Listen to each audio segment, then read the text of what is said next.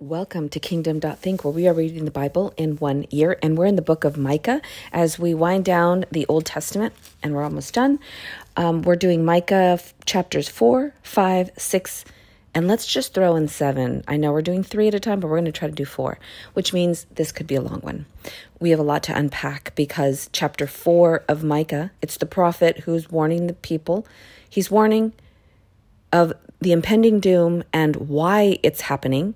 He's describing to them why they're suffering this way, and he's giving intense visual imagery and emotion, but he's also saying, but God is so gracious and has so much mercy, and this is what he can what he wants to do for you. And these are the things that are going to happen in the future. So there's a lot to unpack here, and Micah is telling the people so much. Um, of course, they don't listen, so they do get taken, captured. Um, it's around the time that the Assyrians are capturing um, their land. So let's just, so I'm going to read a lot of different pieces. My favorite is in chapter 5 when we get little clues into the coming Messiah and they mention Bethlehem. So now we know why in the New Testament um, the king is afraid because he knows the Messiah is going to come out of Bethlehem. Um, crazy.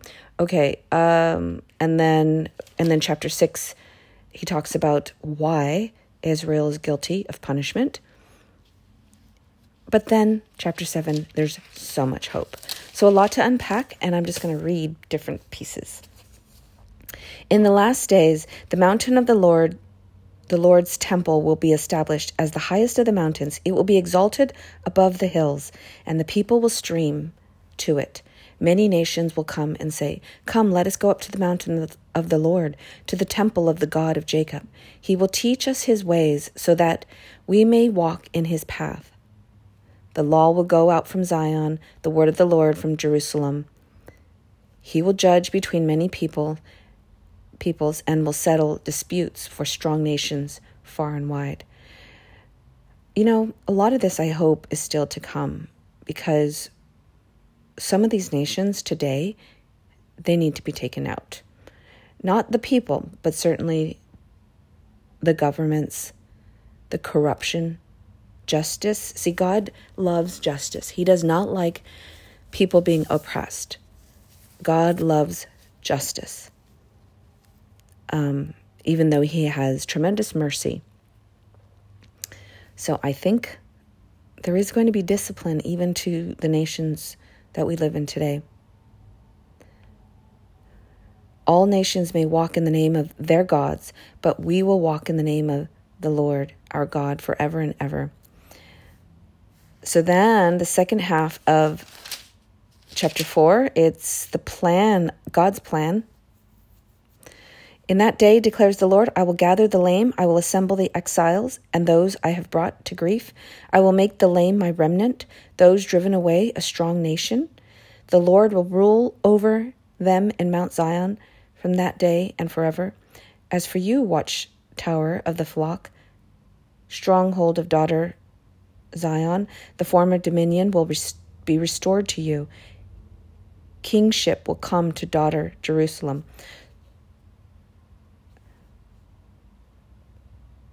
Why do you cry aloud? Have you no king? Has your ruler perished? That pain seizes you like the woman in labor? Wow, okay.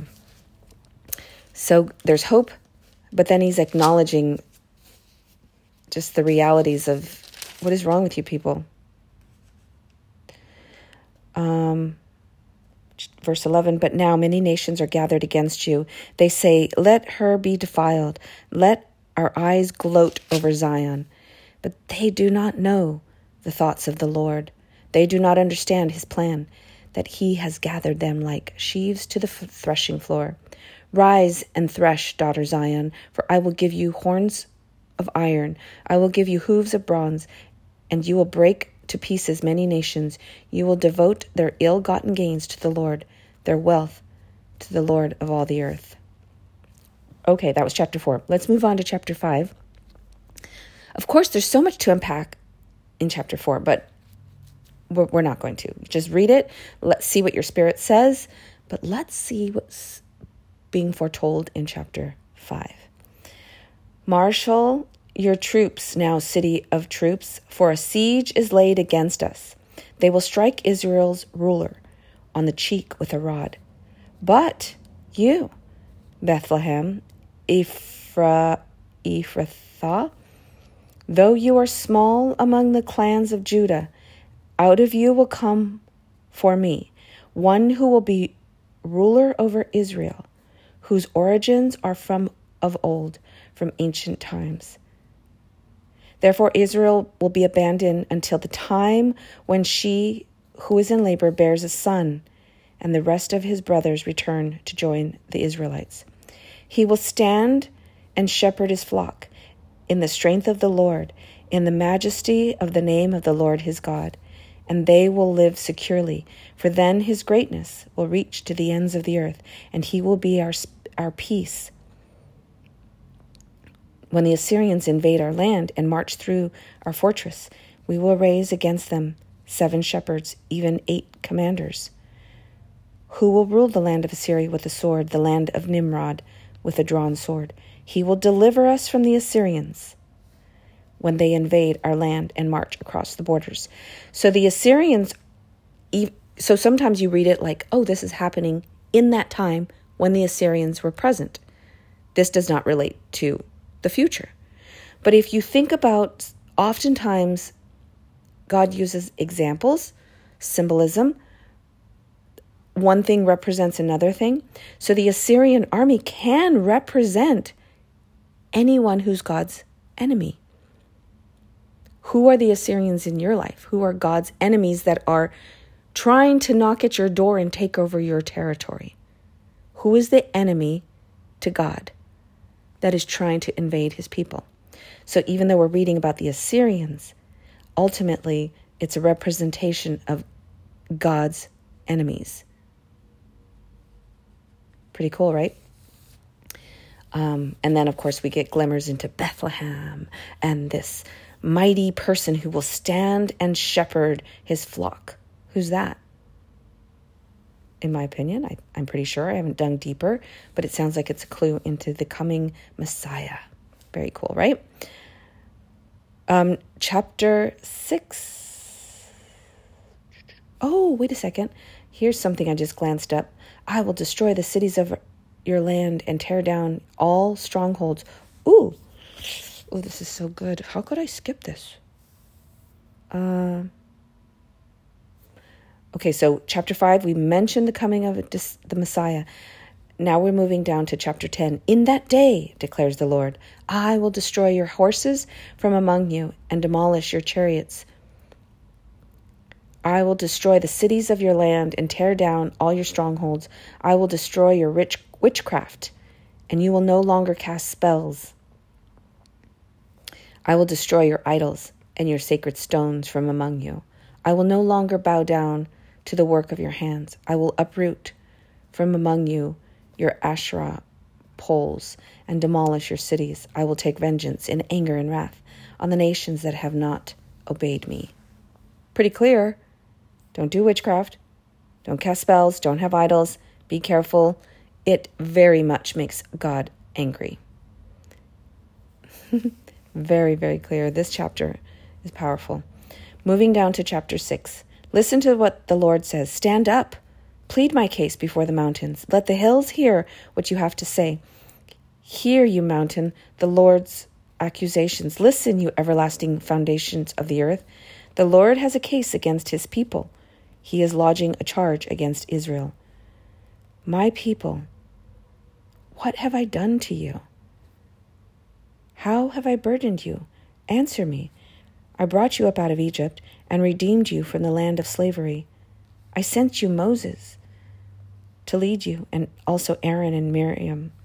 My people remember what a Balak king of Moab plotted, and what. Okay, so God is like, why have you not turned away? What have I. Have you not seen what I've done for you? And what have I done that makes you so um, what have I done to you that you would treat me like this? God's just in anguish. Verse 8 He has shown you, O mortal, what is good, and what does the Lord require of you? To act justly and love mercy, and to walk humbly. Be humble and walk humbly with your God. So then at the end of chapter 6, he's talking about the guilt and the punishment that the Israelites will get. Your rich people are violent, your inhabitants are liars, and their tongues speak deceitfully. Therefore, I have begun to destroy you, to ruin you because of your sins, which is a cause and effect. We get the consequences of our action. You will eat but not be satisfied. Your stomach will still be empty. You will store up but save nothing, because what you save I will give to the sword. Okay, so these are the consequences. Moving down to chapter 7. Now remember, God doesn't want to do these things. But sometimes it's like if you have a rebellious child who just keeps doing the same thing over and over and over and over. And eventually it's like, okay, you know what? You're going to have to deal with the consequences of your action. It's the only way you're going to learn. And that's what God's telling the people. You're going to have to deal with the consequences of your action. It's the only way you're going to learn. But I'm going to give you hope because I'm still here for you. And when you humble your heart and you turn back to me, I'll be here and I'm going to save you. I'm going to, and sadly, you're going to have to go through a lot of misery, uncomfortableness because you're not repenting. But you can shorten that misery if you just turn and humble your heart and repent. That's what God's looking for ultimately. What misery is mine? I am like the one who gathers summer fruit at the glean. Okay, more metaphors. Yes, love it, love it, love it. But we're going to move down. So please go back and read it. It's powerful. Um, but the part I wanted to read, because I just love hearing what God has to say. The day God visits you has come, the day your watchmen sound the alarm. So the prophets are telling them. But you've waited to the very last, you, you've, you've waited and it's time's running out. The day of your watchman sounds the alarm. Now is the time of your confusion. When all the disaster happens, it's just going to be chaos and confusion. Do not trust a neighbor. Put no confidence in a friend. Even with the woman who lies in your embrace, guard the words of your lips. For a son dishonors his father, a daughter rises up against his mother, her mother, a daughter-in-law against her mother-in-law. A man's enemies are the member of his own household. Interesting. Isn't that so interesting? That in these last days, you want to, um, your enemies will be in your own household. I just find that so interesting. But as for me, I watch and hope for the Lord. I wait for God, my Savior. My God will hear me. Israel, and then moving the last part of chapter 7, where Israel will rise up. Do not gloat over me, my enemy. Though I have fallen, I will rise. Though I sit in darkness, the Lord will be my light. Because I have sinned against him, I will bear the Lord's wrath. Okay, that's crazy stuff, right? This is powerful. This is acknowledgement. This is a change in heart. Do not gloat over me, my enemy. Though I have fallen, I will rise. Though I sit in darkness, the Lord will be my light. Because I have sinned against him, I will bear the Lord's wrath. Until he pleads my case and upholds my case, he will bring me out into the light. I will see his righteousness. Then my enemy will see it and will be covered with shame. She who said to me, Where is the Lord your God? My eyes will see her downfall. Even now she will be trampled underfoot like a mire in the street. Moving to the very end of chapter 7. Um, well, let's see. Let me start with 14. Shepherd your people with your staff, the flock of your inheritance, which lives by itself in a forest, in fertile pasture lands. Let them feed in Bashan and Gilead in the as in the days long ago, as in the days when you came out of Egypt. I will show them my wonders. Nations will see and be ashamed, deprived of all their power. They will put their hands over their mouths, and their ears will become deaf. They will lick dust like a snake, like creatures that crawl on the ground. They will come trembling out of their dens. They will turn in fear to the Lord our God and will be afraid. Who is a God like you, who pardons sin and forgives, forgives the transgressions of the remnant of his inheritance? You do not stay angry forever, but delight to show mercy. You will again have compassion on us, on us. You will tread our sins underfoot and hurl all our iniquities into the depths of the sea. You will be faithful to Jacob and show love to Abraham, as you pledged an oath to our ancestors in the days long ago. Such hope, such love God has for his people. Like a parent who will always love his child, even though they have to suffer the consequences of their action. But this is way more powerful, of course, than even a parent's love, but that's all we know. God is for ever, ever forgiving and merciful and loving. We don't get that if we don't really read word for word in the Bible. Okay, my friends, that was Micah chapters 4, 5, 6, and 7. That was a lot to unpack. I hope you go and read it. And and don't be um, bored or intimidated or not intrigued by these prophets because it's God speaking through them. And God's word is timeless. So even though he's speaking to the Israelites, it's you, it's me. Even though he's talking about Assyria, the enemy, that is a representation of the enemy in your life that's trying to take you from God. He's trying to take you away from your blessings and your inheritance, trying to distract you from your true identity.